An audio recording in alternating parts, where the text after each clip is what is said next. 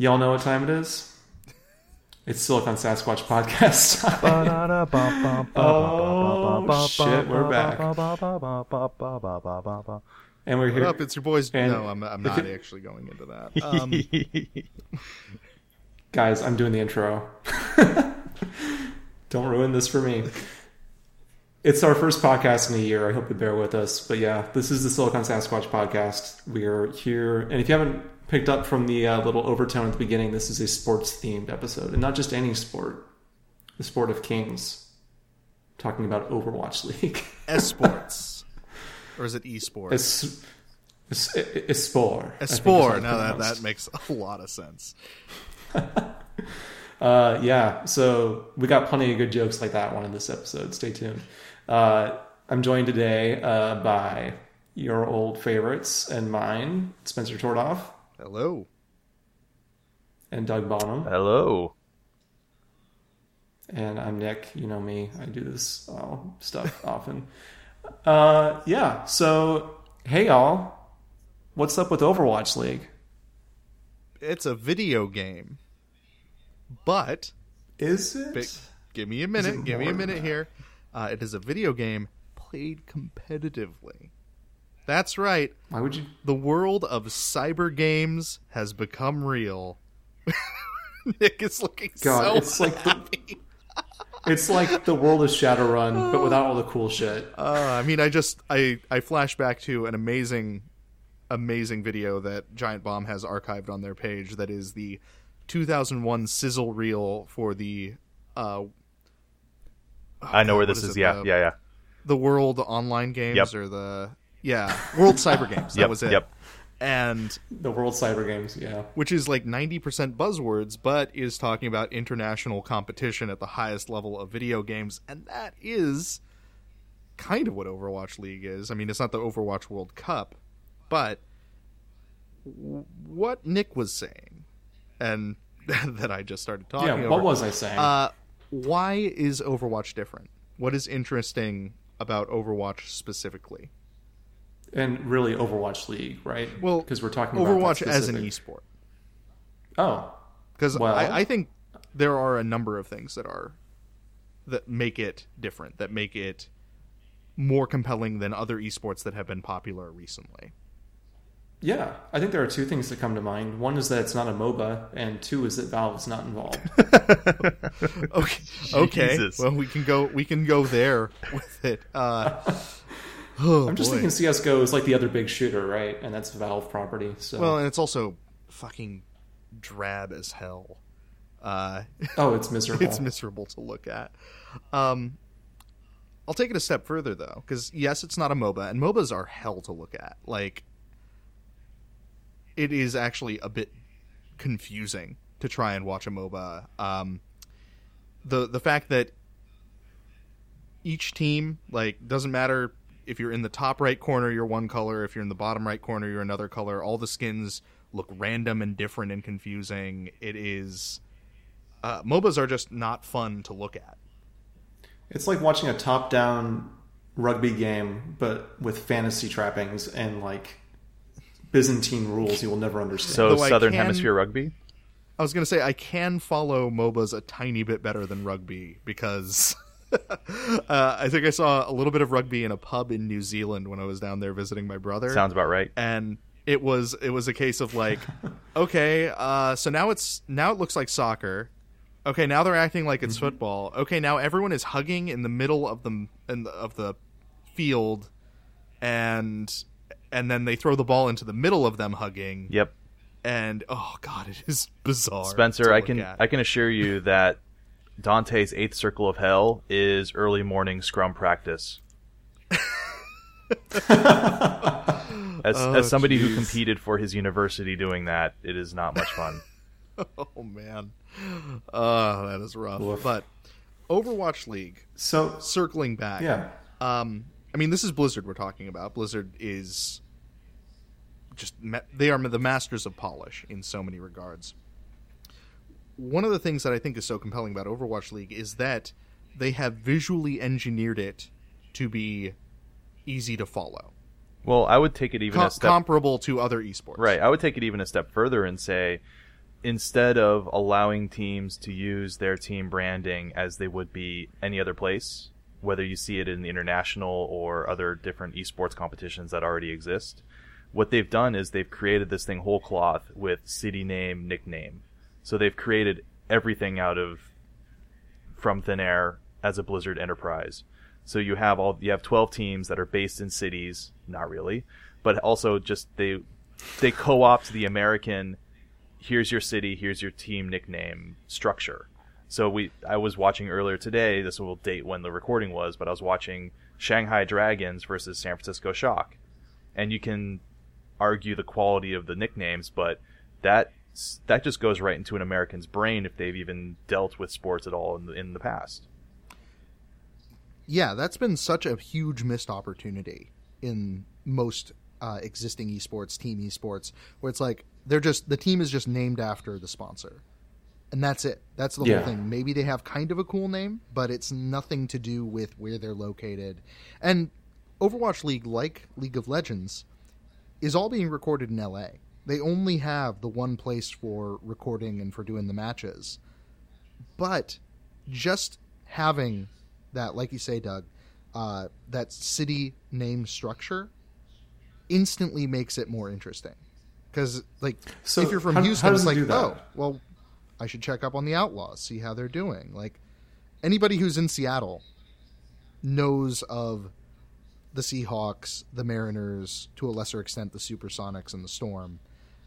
Definitely the Sounders, though. Never forget the Supersonics. I mean, never forget. I'm so mad that I moved here in 2008, which is the last year they were playing, and I'm like, sports are dumb. And then later, actually started watching basketball, and I'm like, God damn it, we had a really good team here. Fuck. So yeah, that is a huge part of it. Is the branding is getting people in cities interested in what's happening just instantly. The other aspect of it is the version of the game they've made for broadcast. Mm-hmm. So multiple cameras, multiple camera angles. The weakness right now is they really like doing first person, and I think that's a mistake. But all the teams have matching skins, matching uniforms, to make it really easy to identify what team is doing what. All the abilities become color coordinated with their home or away skin, so you can look visually at a match happening and know what's going on, as opposed to a MOBA game where it's like, there's a bunch of motherfuckers and they're just kind of all there and I don't know what's going on. So basically they discovered... They're all dancing around this giant dragon boss. Yeah. What's that mean? They discovered what the English discovered in the late 19th century, which is putting uniforms together that are the same color and then also putting numbers on the back as identifiers is probably a good idea when you're playing a team sport. Yeah. Yeah. You even have numbers in Overwatch League, too. Not that you see them too often. Well, they don't make it onto the character skins. They are on jerseys. I was going to say the broadcast of this... They're also in the tooltips in the game. Yeah, they were broadcasting, and you can see the players for each team. Team uniforms is not a strange thing for esports. That's how they sponsor and show what they are. But they have the home and away jerseys, and that's what matches the skins. So as you're watching this, coming to it, if you know sports at all, you can then see, oh, these are the guys wearing white and red, and those are the characters in game wearing white and red. And it doesn't matter who switches to different characters, they're all going to have the same skin. Yeah. The visual language they've constructed for this, or I should say have just co-opted wholesale from team sports, is brilliant. Yep. Doing that is brilliant because it is so much easier to process just as an observer and more importantly, for people who are coming from the world of sports, because esports previously, it's like either drab people or a weird angle on people, and there's no context for what's happening. So, I think that's the big innovation. I mean, those two big innovations together have instantly made Overwatch League far more compelling to me than anything else that's being broadcast. I think a decent comparison sorry to roll this through quickly, but I watch team sports, American football, baseball, soccer, everything. And also I watch auto racing, motorsports. And motorsports, you may have the same team with the same type of car based in the same location for multiple years, but their colors and how the team dresses and how they identify will shift as they get sponsors. There was one famously in Formula One last year where they introduced the car before the season started in one look, which matched the previous year and was kind of black and orange. But then they gained a sponsor that was bright freaking pink. And Ooh. And besides looking very identifiable, they changed their colors before the season started. They had to print up a whole bunch of new jerseys and all sorts of communication and stuff and change how their look was as a team. But it made them identifiable, but it looked completely different than any of their looks the last 6 or 7 years. That's kind of how the other esports are, because they don't have skins in-game, and because the guys who are wearing these hoodies or polo shirts or kind of lycra generic soccer-style shirts on stage or on screen, if you're watching something like League or Dota International, it just kind of rolls right through you. You don't know who they are unless if you're really closely following. Whereas... Exactly. If you see, you just tune it out. If you see an NFL team in black and orange with a tiger striped helmet, you know it's the Bengals. Yeah, which at that point, oh geez, I have to watch the Bengals, but still, you know, the city of Pittsburgh, all of their pro sports teams use black and yellow. Their football team, the Steelers do. The Pirates and baseball team do. The hockey team are a bit more gold, but they're still black and yellow. The Seattle area teams are all fairly similar shade. And then other places, they've become so iconic that, you know, if you see somebody in yellow and purple in a basketball jersey, they're probably an asshole. Oh, man. And there is an element of that they're doing with Overwatch. Like they strayed close to existing team colors, but did not quite go all the way, and I think that was probably deliberate that they didn't. Yeah, and if we want to talk more about the league in particular and the league specifically, you know, New York, they're kind of orange and blue, which matches the Mets and the Knicks. Boston, I think, is a blue and white, which is similar to the New England Patriots, who are a similar ownership share.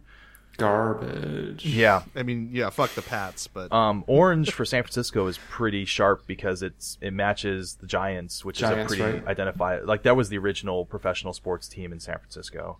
Mm-hmm. Shanghai matches. Mm-hmm. I'm upset that Florida's team is not Miami style. They are not. Yeah, that'd be way better because the Florida Mayhem's colors are so fucking ugly, which is a shame. Like McDonald's. Which, I mean, if we want to segue, or maybe if we don't want to segue, sure. But I just want to express here that I love the Mayhem in part because they have the shallowest roster out there right now. They did finally hire 3 new players, but they haven't had anybody to sub in. No. They had... What's the maximum roster size? So the maximum roster size, if I'm not mistaken, is 12. You can have a full... Okay, so it's like 2 full teams. Yeah. Which I don't think anyone is doing right now. London briefly had the deepest roster, and they traded away a couple players. Florida had 6. Like, the 6 players they have, that's it. The people who come out, they're the ones playing all the rounds.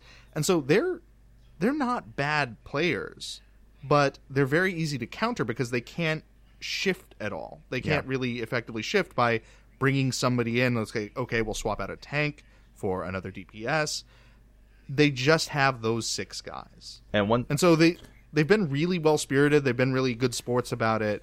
But that's a really rough position to be in. Another nice thing that they've done on the presentation of Overwatch League is to show players and to show their faces and what their real names and their handles are. But also they've broken it into offense, support, tank, healer? And flex. So the description supports. Yeah, flex, offense, support. Okay. Are the 3. And then tank, yeah. Yeah. And flex just being whoever, you know, people who can play whatever. I do find it interesting that verges from Overwatch the game a little bit, because tank and support are technically the same there, but offense is just kind of any character that can do damage. So which is pretty much any character. Well, any character played correctly, but in this case, it tends to be both offense and defensive characters. Right. So that's where you get Junkrat's next to Pharaohs, for example. Or Widowmaker on offense, which is unfortunately spilled over into quick play. Because in the hands of a professional,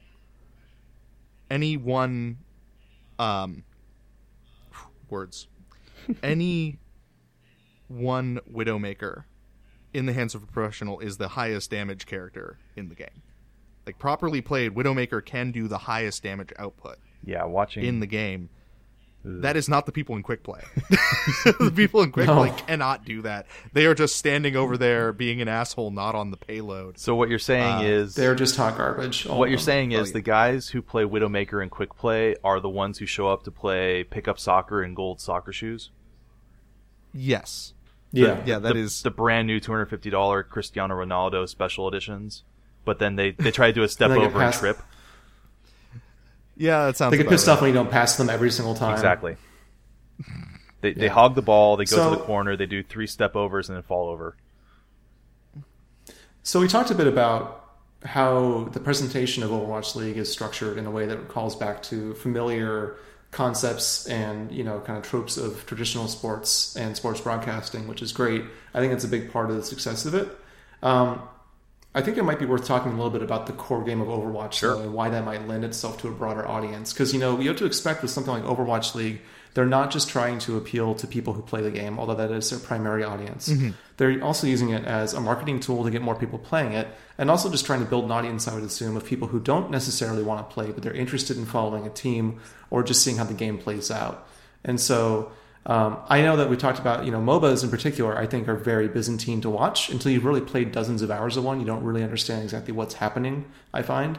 Whereas with Overwatch, I think there's a lot more, you know, kind of elegant simplicity to the game that comes through after, you know, maybe fewer viewings. So, Doug, I know you've played the least Overwatch of all of us. Do you feel like that's the case where it was pretty easy to pick up what's happening and get involved with, like, the back and forth of the game? Yeah. I watched a bit of you guys streaming last weekend. And I've watched a little bit, and I've played a little bit of Overwatch, but seeing as how it's on PS, or I'm on PS4, it's not like nearly the same as watching PC play and watching, which is a bit more directly comparable to the League games because those are all on PC. But you can see where maybe with, I guess, since I'm trying to lean on all the sports comparisons, college football is wide open and very diverse because you have a little bit more discrepancy in talent. And you can then scheme different ways, whereas the NFL for football, it's more people play the same way because there is a optimal way, at least in terms of a like cyclical meta, if you want to talk about it that way. And the players can pull those things off, or you want to negate one specific player and their specific strength. So watching, I guess, amateur or non-league Overwatch, you can see how different things are available. But then the options get limited down much more when you're watching professionals trying to play the same game, but also do specific targets and do specific things. So during the competitive games, there's the control match and there's other type of matches, and there's kind of an established best way to do those matches. And so that in that way, it's called dive. Yeah, in that manner, you see the same heroes coming up. And it's interesting when one is somebody, or when somebody shifts to something wildly different. I think it does play pretty well, but also at the same time, it's a lot more action-packed, and it actually seems like it's even faster in terms of kills and deaths than a standard Overwatch match would be. Yeah. Would you agree with that, Spencer? I would say that. Now, there is an element of video games versus sport that, you know, in sports you see what you might call the meta change just organically over time. Mm-hmm. Correct me if I'm wrong here, but Doug, but for example, hard-hitting defense in football was not really commonplace until the Steelers popularized it and showed that it was very, very effective. Just really, really heavy, you know, slamming into people, like physically stopping them from moving, that type of thing. And then that became the standard for the entire league. Like I said, correct me if I'm wrong. But it wasn't like so that... much, let's play defense, that's a good idea. It was more the way that they did it. The way they did it. Like that's what I was thinking. The zone blitz, as it were. Mm-hmm. So that, you know, that can kind of organically emerge over time. League rule changes can impact it. But it's just going to be, you know, the style of play evolves through the course of the game. With esports, there is an element of like the developer, the publisher has to cultivate it, because changes to the game are going to directly impact how the game is played. Like any, because it's not contingent on the physical abilities of the players, it is contingent on the abilities of the characters they are selecting. And we've already begun to see that in Stage 1 versus Stage 2, where, let's go ahead and load up the pick rates here. Give it a moment. We're talking about Mercy here mostly. Mercy is the biggest example, but there's going to be more. Where in the first phase, in Stage 1 of Season 1, Mercy was at over 90% pick. Like, she was in... Which means that in 90% of team composition, she was there? Yes. Over 90%. She's down to 77 now, about 78%, which is a substantial drop. Similarly, a lot of players were Lucio mains, the support players were, but Mercy was considered necessary. Mercy was an essential pick. And now, not so much. Now, you know, a Mercy is good, and if you're running, for example, a Widowmaker or a Junkrat, it is very important to have a Mercy for the damage boost. But it's no longer essential. It's no longer something you must have if you're going to succeed. So that type of thing is something we're going to see as the game evolves. Similarly, you know, on the bottom end of pick rates, like Symmetra has been played none. Torbjorn, I think, has ended up in a game a couple times, usually if they're doing a pirate ship in a payload map. But ultimately, there are characters who work in the base game that do not work in competitive. And, you know, the question becomes for Blizzard, like, do you try to fix that? Or do you just acknowledge that some characters are for casual play, others are for professional play?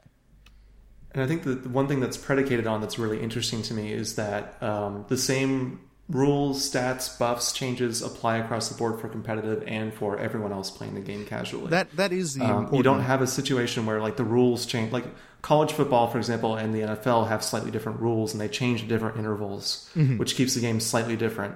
Whereas, you know, with Overwatch, it's just Overwatch. And I think that actually is the kind of a strength of it, is that if you're watching this as a prospective player or a current player, you're thinking, oh, I can apply this directly to what I'm already doing. That actually puts it a step ahead of... League of Legends, because League of Legends, they tend to be one or two patches back from what is live. And I forget the exact reason that they do that, but it is they are playing on a slightly older version of the game. Overwatch is not doing that.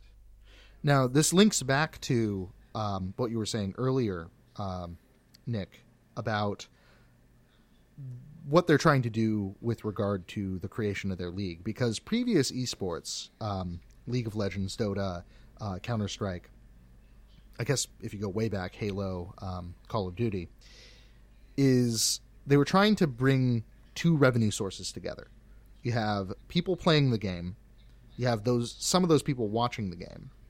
The people who watch the game start to want to play the game, feeds back and forth, you're making money on both of those. And yeah, Overwatch League is attempting to get in people who may never even pick up a copy of the game. I'm not sure how successful that's going to be, but it is compelling that they are going for that. They're trying to have that type of branding. They're trying to have that type of watching experience that, to date, no other esport has even tried to approach. It's like people who are already playing are going to watch because they want to try to get good enough that they can be the one that people are watching. You know, they want to entertain that fantasy. Exactly. Which is, I think, an interesting thing for esports where, and it's probably true for all sports, actually. Like, the only reason I never thought of it in that context for physical sports is because I know it'll never be good enough to ever I've never felt good enough at stuff with my body to do that with real sports. Yeah, I can relate. But, I don't know. I mean, I think that, you know, where the reason why...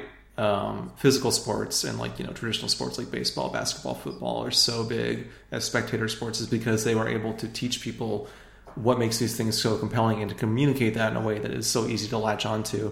And, you know, that you know, engrossing nature of the game, coupled with the personalities of the people who play and the hometown, like, kind of, I don't know, what do you want to call that? That kind of affinity, I guess, really all kind of combines to create these, basically, you know, subscribers of this medium, right? Like, this is that good-ass content that they want to keep just, you know, serving up piping hot every season. They want to be there. This is a bad analogy. But, like, you know what I mean? Like, I think that that's something that, like, very overtly Blizzard is going for. They're very clearly laying out, here's the structure of a season. Here are the, you know, here are things that can happen. Here are teams trading players mid-season. And, you know, there's already talk about, you know, expansion teams in the next season, that kind of thing. So they're laying some groundwork for something very similar here, I think. Yeah, I think you watch and you play sports, even if you're just playing pickup basketball. You watch the NBA or you're interested in that partially because friends and other people would be interested in the same way. Also partially for the sociological, like, this is my city or this is who I support. But then also it's to see the game played at an incredibly high level. I shared a image or a GIF from the other day where it was Cleveland versus Philadelphia, and LeBron James dribbles between a guy's legs and goes right past him. How? It is the most... It is like watching a magician. It is just incredible to see little moments. I mean, like that. Watching somebody get above the rim and dunk is one thing, but watching that, or Steph Curry's amazingly fast three-point release, or some of the other, like, mm-hmm. James Harden breaking somebody's ankles and watching that guy's soul evaporate in front of us, like, these are all things that are that's a reason some people say the NBA is getting a bit more popular. Not just because it's socially on the right place and because it's not a game that damages your brain, but also because some of the play is being done by guys who are a bit more relatable. You don't have to be 6'10" or 7 feet because that's what Shaquille O'Neal was. You can do what Steph Curry or Damian Lillard do as 5'7", 5'10" guys, because they're all about 3-pointers or cutting to the basket. Whereas you can admire what LeBron James or Dwight Howard or Shaq did or do. But I'm never going to do that. Like, I come close, but I'm only 6'5". I can't. I can't get all the way up there. I can't do physically what they do. Yeah. Well, I mean, I can't physically do what the Overwatch League players are doing. They're and you know, I hate to. Well, I don't hate to, but I know you guys are not as following it at all anymore. I barely do. But there was a recent Penny Arcade that just nailed it, I think. I'm going to go ahead and find it because it's just fantastic. Because the level of play is extremely high, and, you know, you retire much, much earlier mm-hmm. from esports than you do from professional sports. Like, my favorite player of all time in the NFL, Marshawn Lynch, is like my age. Yeah. Now, granted, he already retired and then he came back, but, you know, he's still a viable player. He's still in good physical shape to be able to do that. Whereas, you know, mm-hmm. To quote here, like, or paraphrase, I'm not 20 years old and goosed on Adderall until I reach a shamanic precognitive state. Like, I will never have that level of reflex again. I already passed the span of time where that was possible for me. Me too. But it's too bad that we peaked during Counter-Strike 1.6. I know, right? Like, I think could have been pro if we'd just been born a little later. I think the big difference is back when people used ball mice. Well, comparably, if you want to talk about how this directly relates to sports, in soccer and basketball especially, there are overseas leagues where the play is a little bit lower than the NBA or a little bit lower than the top soccer leagues, but you can still make a living as a professional. And so, or there's guys who are just freaks and are able to adapt what their talents are, and instead of rely on physicality, they rely on brain and just the skill. So that's why you have some NBA players who wash out at 24, 25, you know, after 5 or 6 years, but they go to China, they go to Europe, and they continue a career for another 5 or 6 years beyond that. There's no real scrub tier Overwatch League or esports at all. Esports at all, perhaps. There is Overwatch Contenders League, okay, which is more of a farm team type of setup. But that's going to be for young guys as opposed to old guys. Like if you remember the old baseball movies, if you remember the old baseball movies where you get these guys that are stuck in AAA forever, even though they're 35 years old, but they're coming up at the same time or they're playing on the same team as the 19-year-olds fresh out of high school. That's not going to be the same because you're going to have, if these are farm leagues trying to build it up, you're not necessarily going to have the guys who have gotten demoted down as opposed to the guys who are coming in fresh. I mean, that would be interesting to see if that that type of structure occurs. I mean, the problem with esports with regard to that is simply that there hasn't been that much demand other places. So there's I would argue that at this point, Overwatch is one of the larger ones available. Where it's not already part of an existing structure, so you've got the World Cup, you've got Contenders, and you have the League, and that is more places to play than a lot of others. Where League of Legends, if you play in your region, and then you try to get up to Worlds, and then that's kind of it, unless you're going to like a third party tournament. I would be very interested if the demand became high enough that in a emerging market, older players would retire there and start playing there. Yeah. The other aspect of that, though, is that other than the existence of Blizzard Arena, esports are entirely streamed. There's very little demand comparably for live showings of it. They exist, definitely, but... because the international sells out every year, right? The international sells out every year, but at the same time, I just see it being because it's all connected through one central system. Unlike professional physical sports, if you want to be specific, then you don't need to export X players to those places because it's all the emerging markets are in the same market as the main game. There's no barrier. One of the most interesting players in the league right now, if I find him on here, Mickey, is from Bangkok, Thailand. Oh, yeah. Which does not have a substantial... there may be some esports teams out of there, but not in the major leagues. But... because of the way Overwatch is structured, he just got swept right up. He's on my least favorite team, unfortunately, because he's got a really good attitude. But which team is that? He's on the Dallas Fuel. And cool. You've been put on watch. I do not like the Dallas Fuel because of fucking XQC. He's delightful. Oh, he's from Quebec. That kind of explains it. Yeah, he's a shithead. He's the dude who keeps getting... banned for using homophobic slurs. Fuck that guy for real. That's maybe ridiculous. To wrap up this part of the conversation and to move it into the specific league so far, I think it's interesting to compare with other esports because a lot of the PC ones, Dota and League, are reliant on very young players. But you see a lot more old heads in fighting games, and I think that's partially because of the mind games and tactics. And now let's transfer this because I think there will be a position in Overwatch for the guys who know the tactics just as much as the Twitch ability to act on them.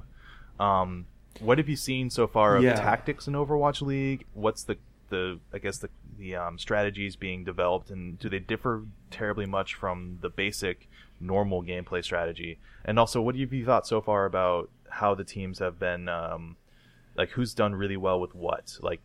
Trying to draw the comparisons, who's got and how are they succeeding? How are the top teams succeeding so far? Yeah, I've got a quick take here, and then I'll let Spencer get into the details. Yeah, by all means. My impression so far from having watched let's say a dozen games or so this season is that winning all comes down to communication. If a team can talk well and coordinate very, very quickly and rapidly and accurately, they seem to be the ones that win the most. And the teams that get scattered a bit, they're the ones that fall apart. So I haven't seen a whole lot. I think what's happening right now is that these are mostly new teams. We mentioned some of them are basically acqui-hires of existing esports teams. But you know, the meta's constantly evolving, and Overwatch, the league dynamic is different from maybe how they competed before. So what it feels like still is like it's a pretty fresh experience for a lot of these teams, where like the most successful ones are the ones that are just nailing the communication. And so my only thought there is like, once that standard, that bar gets raised and more teams are kind of working on that level, I think we'll start to see a greater diversity of like trick plays and really tightly coordinated, you know, kind of moves that can make or break a match.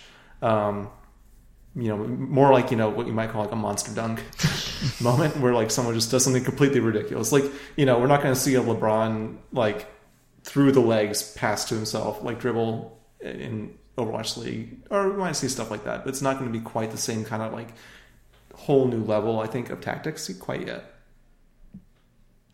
I don't know. What do you think, Spencer? I mean, a lot of this is still shaking out, and a lot of it is relying on, as I already mentioned, you know, how the game gets changed.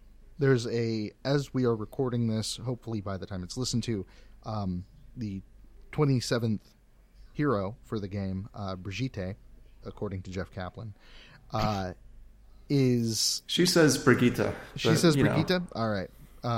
In any case, whoa, hello.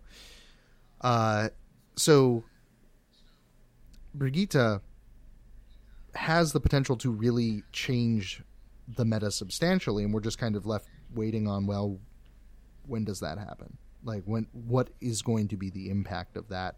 Who on the teams is going to be playing this new character? And, you know, does that result in a change of team comps, team structure? The most prevalent form of play is 2 tanks, 2 support, 2 damage, whatever form of damage. Is she going to change that? Are the pick rates going to be drastically altered because of what she's able to do? So, I mean, a lot of it, there's a lot of it to do with players. The Fuel recently hired, let me get the name, because he's another 3, AKM, out of France. Mm-hmm. He is an offensive player who specializes in Soldier 76. Mm. And previously, Soldier 76 hadn't been getting a lot of play, but AKM is so good that he's insanely good at Soldier 76. And so as a result, that's been kind of coming into the meta a little more, just mm-hmm. based on his abilities. So there is a, you know, players are going to have a role in shaping, you know, we may eventually see the LeBron James of Overwatch League. But it is, at this point, equally, if not more, reliant on how the game evolves over time. Yeah, I think that's fair to say.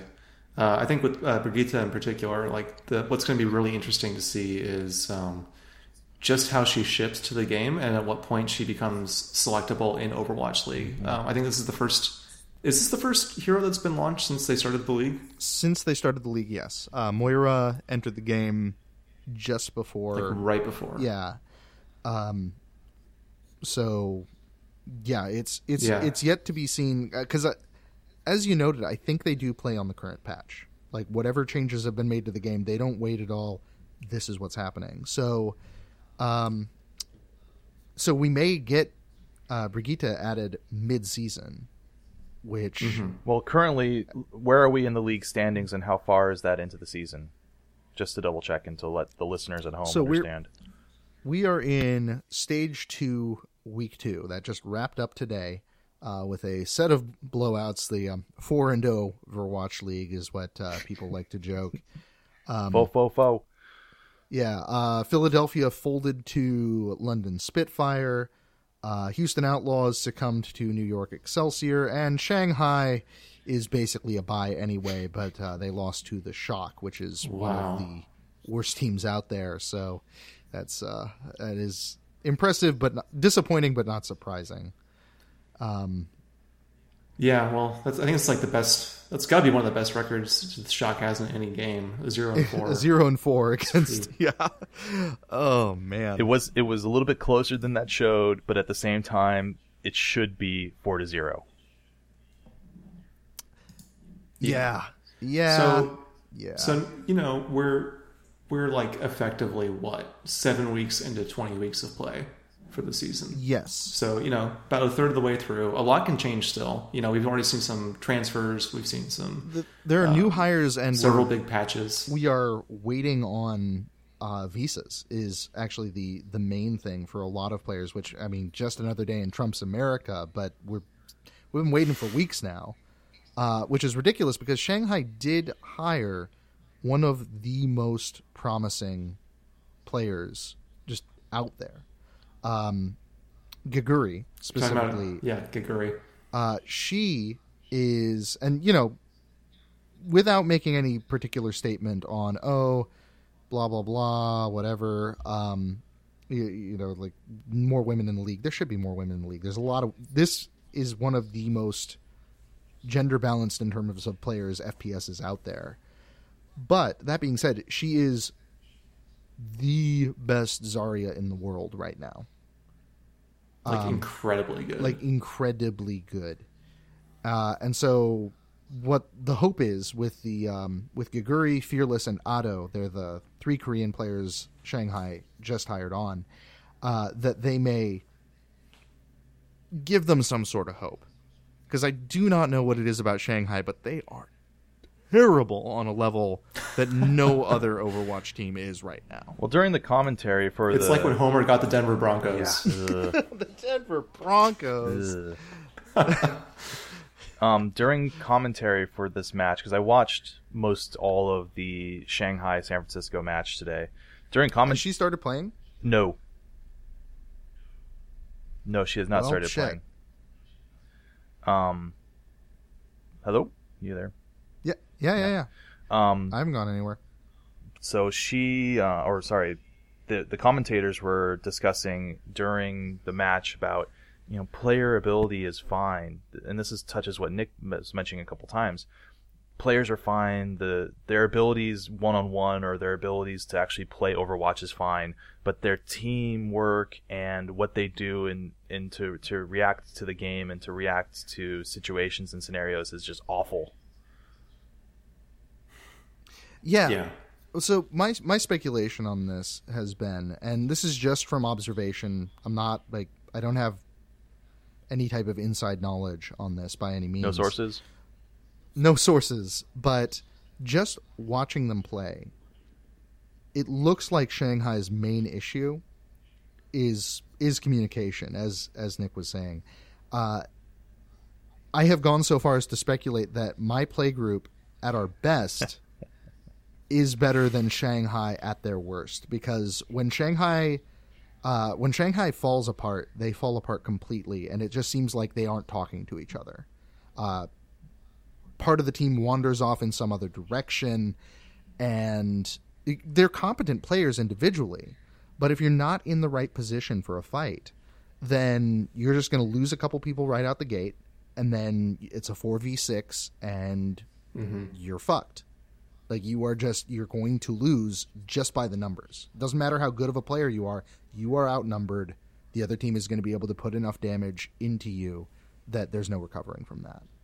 And they do this frequently. They do this multiple times per game where it's like, wow, they just made a great push. That's really cool. Wait, where are they going? Oh, shit. And then they fall apart. Well, the couple times it was also they're using the ultimate for this one character or another character, and it's just like, they whiffed on an ultimate right there. How is that even possible? Why are you even trying that at this time and place? And they always seem to have these huge, like, the big thing to do is swing a game at a big team battle where everyone just drops their ults at the right time, the right succession. And if the first one doesn't play off or, like, gets blocked or something, it completely tips the odds. So, like, that's why those big battles are so fun to watch, I think. But what we're seeing, I think, is just sort of a lack of experience from the teams. And I know I'm in no place to talk here. I am not, like, a pro-level Overwatch player. I crawl my way up to Platinum, and I'm good with that. But, like, you can definitely tell when something goes wrong, all the cards tumble. And it just completely swings away. So what you're saying... That's true for Shanghai as well as everybody else, I think. So what you're saying is the Alabama Crimson Tide might be able to beat Shanghai. Yes. Despite not being a professional team. Okay. I mean, yes. Probably outspend them. It would not surprise me, frankly. Though, so actually, I have a thought about this. You know, we talked about, like, the, you know, how at age 22 or so, each esports player is retired and ground up into like, you know, nutrients for the, new for the next generation. Ones they used in the production of energy drinks. Right. Yeah. They, that good pace that makes you real good at the games, but they donate the rest of their organs as spares. Right. So, but here's a theory I have, and we'll see if this pans out or not. And I know that I also have a bad habit of making a lot of weird projections every single time we do a podcast, but I think I have a pretty good track record, and I want to see if this pans out. So Overwatch is not 2 years old yet. It will turn 2 in May. Yeah. And that's very young for a game with a competitive scene. That's extremely young for a sport. Yep. Yes. And what I'm thinking is that there is a great deal of strategic depth to this game, and Overwatch is also unique among shooters in that a good number of the very clutch characters don't require the sort of things that you would expect from, like, for example, a pro StarCraft 2 player, which is like the ability to output 300 precise actions per minute, for example. You have someone like Roadhog, Reinhardt's a great example, Mercy, Lucio, all these characters. Very little of what they do actually hinges entirely on, can I make my cursor line up with this person or put the correct lead on them to hit them with my bullets? Like, that's not really the name of the game for about half the cast. Mm-hmm. So what I'm thinking is that, you know, there is room, and this is why I think that I am getting better at the game, is because I'm not getting better at aiming. That ship has sailed. Yeah. I'm trash at that, and I will never be good again. I feel that. I'm way past my prime on that. I am getting way better strategically. And the more I watch Overwatch League, the more I play, the more I think about the new patches and the meta changes and everything, the more I can see myself making the right decision at the right time. And that makes a much bigger difference than, did I land this extra hit on this person as they rounded this corner? Yep. And so my theory is that we're going to see a couple things happen with Overwatch League if it succeeds. First is that we're going to see a more prevalent role for, like, a team captain, like someone who's a little bit more seasoned veteran, who is calling the plays as they happen more often. They're probably more likely to play a tank or a healer, I would guess, but who knows. The bigger thing, though, I think, is we're going to see the average age go up, maybe slightly. But I think you might see some players who stick on well into their 20s if the league succeeds and the scene continues, because this is a game that is very much about tactical planning, reading, and execution, and not just about shoot the man in the head. Yep. I don't know if you guys think that makes sense. That is absolutely... I mean, even just anecdotally from my own experience, like, I'm a competent FPS player. I would not claim to be the best FPS player by any means, you know, gorgeous and brilliant and just the best out there, super great.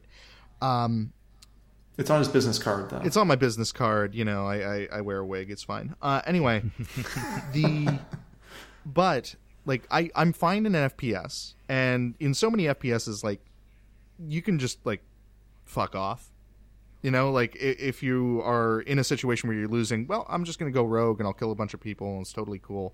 Overwatch, that does not fly. Like, if you wander away, then unless you are coordinating with your team in some way, flanking or otherwise, like, trying to break a defensive formation or trying to take the wind out of the sails of an offensive push, that's just not a thing you can do. You can't simply wander off and do your own thing. Yep. Even though that is my instinct, I exclusively play characters that are capable of healing themselves. I'm a lone wolf, no big deal. The more, and even though people do this all the time in quick play, that is true. The more I listen to my teammates and coordinate with my teammates, the better we do. Like, without fail. The issue, of course, always being if you get tilted, if you get like, oh, I'm just going to go after this guy because they've been pissing me off.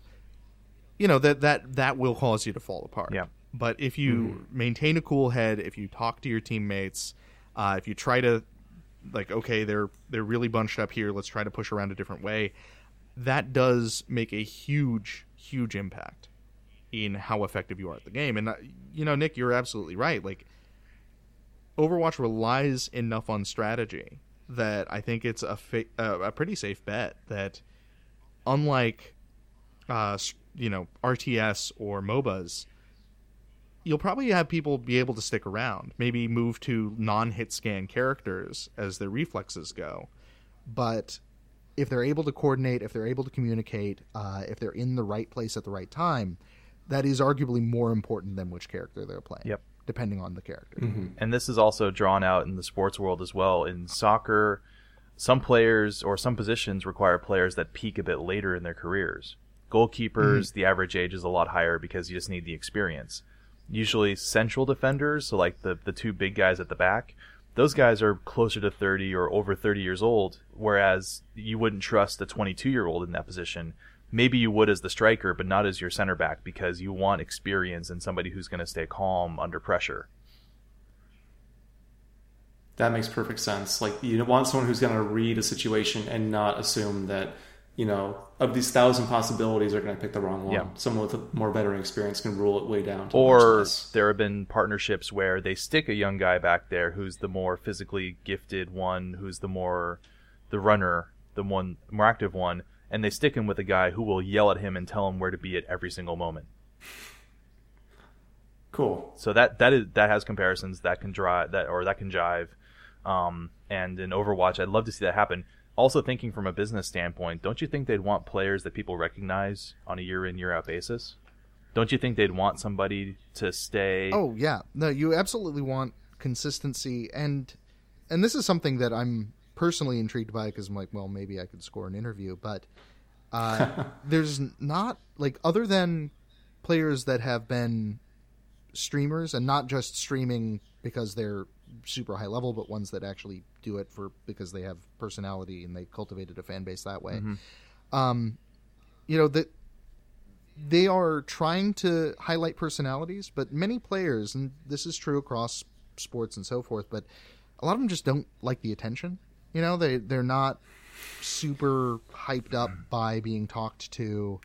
And that's kind of the impression you get. They're nerds. Yeah. They're like, they're a little uncertain. They're a little like uncomfortable in the interviews and everything. I think if we get a couple big personalities, that's going to be very interesting when that happens. Yeah. As long as they're not loud, outspoken jerks who make homophobic comments. Yeah.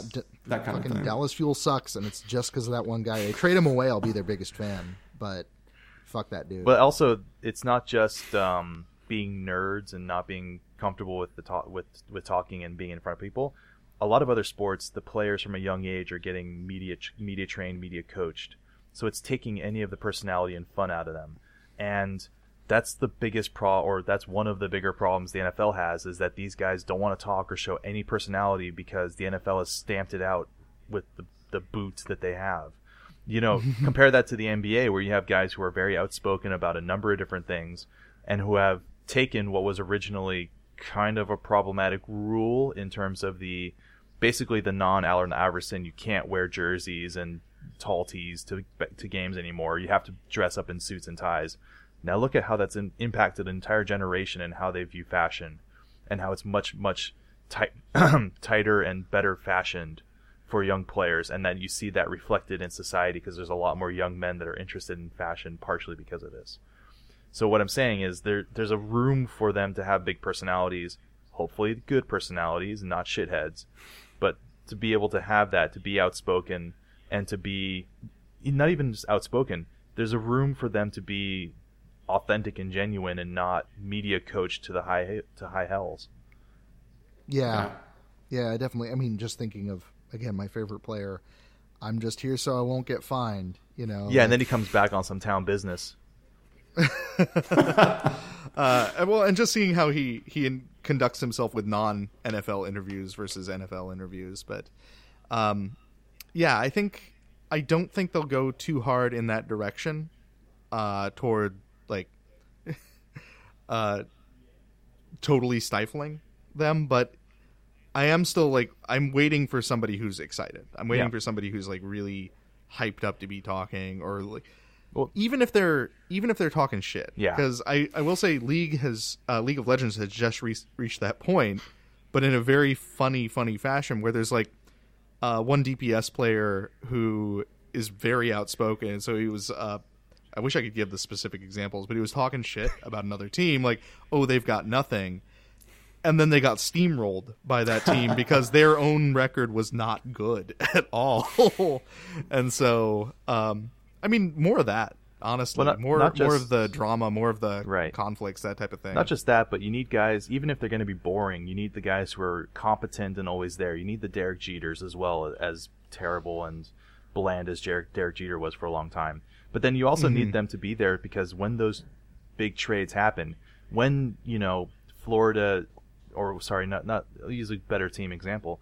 When New York has their player and he's a captain and he's the best player they've had for 5 years and they trade him, that brings attention. That's all what sports is now. Sports Center has highlighted and gone from highlights to talking about everything else around the games and trades and to discussion of who's going where, who's going for what.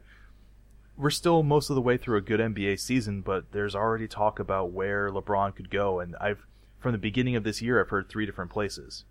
And none of them are Cleveland. And is it Shanghai? Because they could probably use the help. Actually, the most recent discussion point is Philadelphia, and that is scary.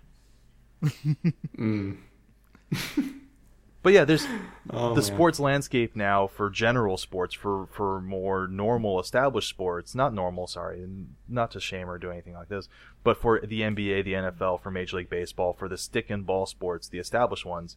It's including this drama. It's talking about all of these things. So the faster that the esports can also get on that train, because there's personality there. You see it in fighting games. You see people pop off. That's a thing.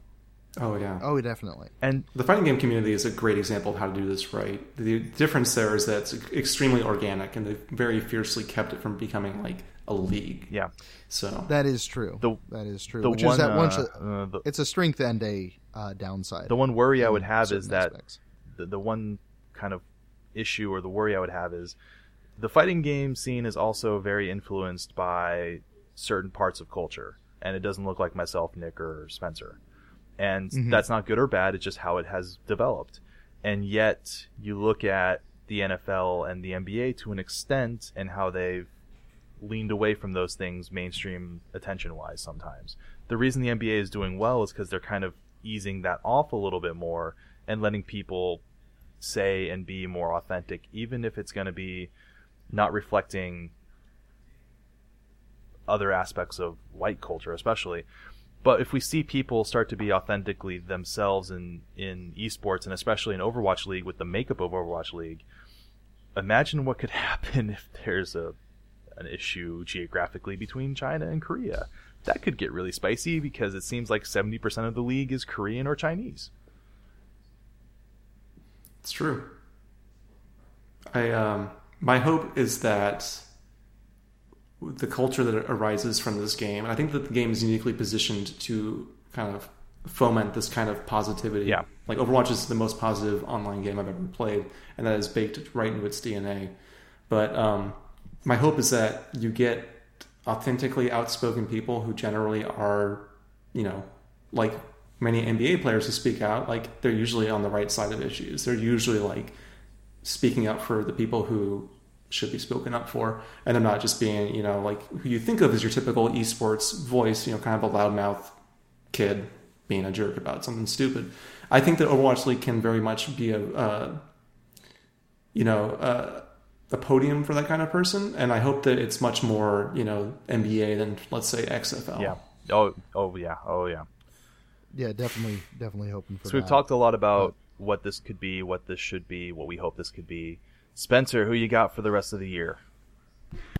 Oh, man. Shanghai's going to sweep it. No, they're not. I am hoping, as I said, to see some improved performance out of Shanghai once their Korean new hires come through. But I'm going to go ahead and at least give Stage 2 here, and I'm basing this very, very loosely off of a casual look at the standings right now. Mm-hmm. But I'm going to give it to Excel, and I think we could be surprised by either the Los Angeles Valiant or the Houston Outlaws. Really? Both of those in terms of teams that were not hired on as a team, as a unit. Both of them are exceptionally strong. Both of them have given the established Korean teams, NYXL, London Spitfire, Seoul Dynasty. Both of them have given them a run for their money at different times. Very unexpectedly, too. Pushing it into 5 games instead of just a 4-0 sweep. That type of thing. Right. Or just winning outright when it's not expected. So Houston and LA are both very strong. I don't know anything about their hires. They might be bringing on new talent to try and cement that. But New York, I think, is... it. Like I said, they're a dark horse. I think they are a very strong team. I don't know how it goes down in a matchup between them and the Spitfire. We already saw that not go their way once. Yep. But I wouldn't count them out. So I would not count them out. And meanwhile, Seoul is, as ever, the favorite. Seoul was the favorite for Stage 1 as well, and they just collapsed going into the last couple weeks. Seoul feels like that team like Peyton Manning, Indianapolis, where they could always get to that semifinal and never get over the last hurdle. I think that we may continue to see that. Again, I wouldn't be shocked if, Seoul just sweeps the whole fucking thing. But, they went from undefeated to falling out of the Stage 1 playoffs. Yeah. At that point, I would not say unprecedented because that was establishing precedent for the first time. Right. But it did not feel strong. It felt like when the pressure finally came on, they choked. They just did not know what to do, which is bizarre compared to how the other teams conducted themselves. So as a quick recap, there's 4 stages in which each team plays the other once. So that means there will be a total of 11 games per stage, and 4 stages means 44 regular season matches. At the end of each stage, there's a title match. Spencer, how is that set up? So the title match has been the highest rated teams, if I'm not mistaken. Let me take a look here. So the highest win-loss rates just for the season. Okay. So it doesn't take into account divisions. Region, if I'm not mistaken. I could be wrong, because there is the Pacific and Atlantic divisions. Yep. And the title match is just between the highest ranked players or highest ranked teams. It looks almost like without regard to division. It looks for the playoffs at the end of season 1. That takes division into account. Yep. But so the top we're not there. The yet. Top team in each. So let me reset. For the stage, it was top 3 without any division alignment. It looks like it was 2 versus 3, and then the winner versus 1. Yeah. Okay. Yeah. So first 3 seeds, right? 1v3, 2v3. Okay. Or 2v whoever wins versus 1 and 3. Right. And for the overall London league, swept through that. Yeah. London won the first stage, which almost seems like a little bit of an upset considering New York is also up there as well. I mean, London is owned by Cloud9, right? Really old name in esports, and they were an existing team before they got hired on. Well, so I consider London, I would think that's a little bit of an upset, if only because they went the long way. You know what I mean? They went from the play-in game to then, so they had to win 2 matches instead of just the 1, whereas I think New York looked like they had the bye in that first because they finished top. Yeah, there's a bit of a story there, I think. Yeah. And so that is just for a cash prize, and then the total record for all 44 eventual matches will lead to the table, the top 6 teams eligible, and the top for each of the 2 divisions, Atlantic and Pacific, will get a bye. So it's like the NFL playoffs, where the top 2 or the top for each of the divisions gets a bye, and then you'd have 3 versus 6, 4 versus 5 in the playoffs in the first week. So just as a side note, because I started doing a little bit of research on it. London Spitfire was formerly a team called GC Busan. Okay. Out of South Korea. Sponsored by the government of Busan. That's very interesting. Seoul Dynasty, meanwhile. Let's see if I can find that here. Which team is this? Okay, LW Red actually got broken up, which is a little surprising, because I had the impression that Seoul was an existing team. And then finally, New York. Yeah. And you can trim this down in post, I hope. Yenis. Okay. Interesting. So this is another one that was cobbled together from various South Korean teams. New York came predominantly from LW Blue. LW Blue. So that's actually one where they were owned by, or a company owned multiple teams, which is not unprecedented, though certain... New York Excelsior was entirely LW Blue. Yeah. And this is something that in League of Legends eventually got banned, though this is not, Overwatch League, so I don't think it's an issue yet. But in League of Legends, they ended up saying that a sponsor can only own one team. And that was in part because Samsung for a long time owned two teams, Samsung Blue and Samsung White. And then both of them would make it very far into Worlds playing against each other and winning. And it was shenanigans. It was a bit much. They were like, okay, it can't be Samsung versus Samsung. We got to shut this down. Now. That also exists in soccer in Europe because there's different teams in different countries that are owned by Red Bull, and one owner can only exist in each of the top competitions, the Champions League and the Europa League. So therefore, they had to make a choice of who do they want to go into the Champions League. They chose the team that they have that is, It's RB Leipzig from Germany, and the RB stands for Rasen Ballsport. We promise it doesn't stand for Red Bull, despite their logo. But so we have quite a few games to go. We're about a third of the way through the regular season. It looks like a lot can happen in between now and then. New York and Seoul currently sit 1 and 2, and they're the tops of each division. They only have a few losses in between them and the other teams down, so plenty of teams. Barring basically San Francisco, Florida, and Shanghai are still in contention to keep climbing up into the playoffs. It's going to be interesting to see how this develops also because most esports are based around tournaments like tennis tournaments or golf tournament style, not a long league where you have 40 matches. So this is going to be really interesting to see how it shakes out eventually. Yeah, 40 matches and with relatively short breaks in between.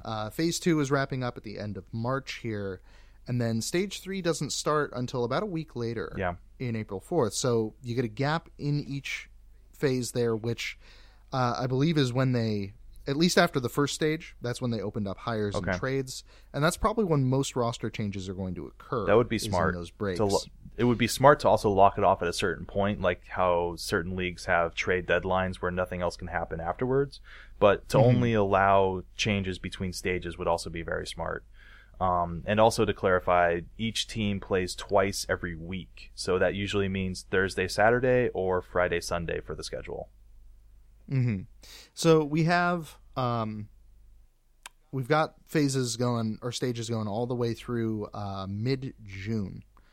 June 17th is when the title matches occur for Stage 4, after which is playoffs, and I don't know that they've scheduled playoffs just yet. But, I mean, yeah, it is still... We're not even halfway through the first season. It is anybody's game. There's a lot to be seen. There's a lot to... Again, really hoping that the standings change after those new hires come through for different teams, because they've already, Dallas Fuel, fuck those guys, but they've gotten way better since they brought on AKM. Those Korean hires for Shanghai, especially for Florida, actually brought on a few players. That could make all the difference. That might actually help them break out of the bottom of the bottom tier. Yep. So, again, we don't know what's going to happen. I do think it's one of those established Korean teams that's going to be the end all. But I wouldn't count out the Valiant. I wouldn't count out the Outlaws. And I'm really hoping to see some improved performance. I'd love to see more mixed records. More of a bloody fight. Yeah. Versus just one team stomping all the others, which we've kind of seen so far. I think it would be. I just want to see the impact that happens from teams recruiting new people, right? And what does that mean mid-season? I don't think Shanghai at their best is one of the best performances I've seen in Overwatch League. It's rare to see it, but they can when they win a match. It's they didn't have won a full game, but when they win a round, when they win a map, that's actually something. Sure. As much as I love this new league, they need a style guide really badly so that you know how to refer to a game versus a map versus a round, right? You know, etc. Well, that we'll figure that out. Like in tennis, you can talk about it pretty quickly because it's an established set. But for Overwatch League, it's going to take a little time. And I think they're building it from scratch. Yeah. And I think one other thing is if some of these teams, like you're saying, Los Angeles, the Valiant, or Houston, can stick around in that top six, then those are teams that were built up just for Overwatch League. And if they can develop the chemistry, I don't know if the playoff format has been announced yet, but this is what happens in football. The team gets hot by the end of the year and sneaks in, and it's the team you don't want to play. And they may shake up the top one or two seeds or these teams that are more established, and because they're able to develop that chemistry through the year. Cool. Yeah. All right. I feel like that's a good place to leave this. What do you guys think? Yeah. I think we should address it again later and see how wrong we were. And I would love to do this routinely, but definitely a season wrap I think would be a great idea. Sure. Yeah. I mean, I'm going to definitely keep watching more of this. Again, we need a style guide, but like whatever the segment of the season is, and kind of watch how that plays out. I'm really curious to see what the top standings look like at the end. But at the very least, once the season's over, we should do a debrief. Yeah. And, if you're listening to this and if you enjoy it, or if you have questions for us to tackle, we can always get together and do another show talking about what's happened since now. Be fun to watch. I'm going to be interested to follow Overwatch a bit more and try to go see if I can re-download on the PlayStation. Mm-hmm. I'm definitely keeping with it. So. Hell yeah. All right. Well, Doug, Spencer, thanks as always for joining me. I know it's been a very long time since the last time we did this, but hopefully we can get together and do it again soon. Absolutely. Cool. All right. And to all you listening, thanks for doing that. Thanks for refreshing your RSS feeds, dusting the cobwebs off a bit. If you're if it's been a while or you're new to us, we have a website, SiliconSasquatch.com. It's a little quiet these days, but we'd love it if you check it out. Add us to your feed reader, follow us on social media, proclaim your undying love for our sweet brand, whatever it is you need to do to feel fulfilled. We are the source for that. Let's do another podcast soon. This is fun. Let's. Cool. All right. Good. All right, thanks, guys. We'll be back soon.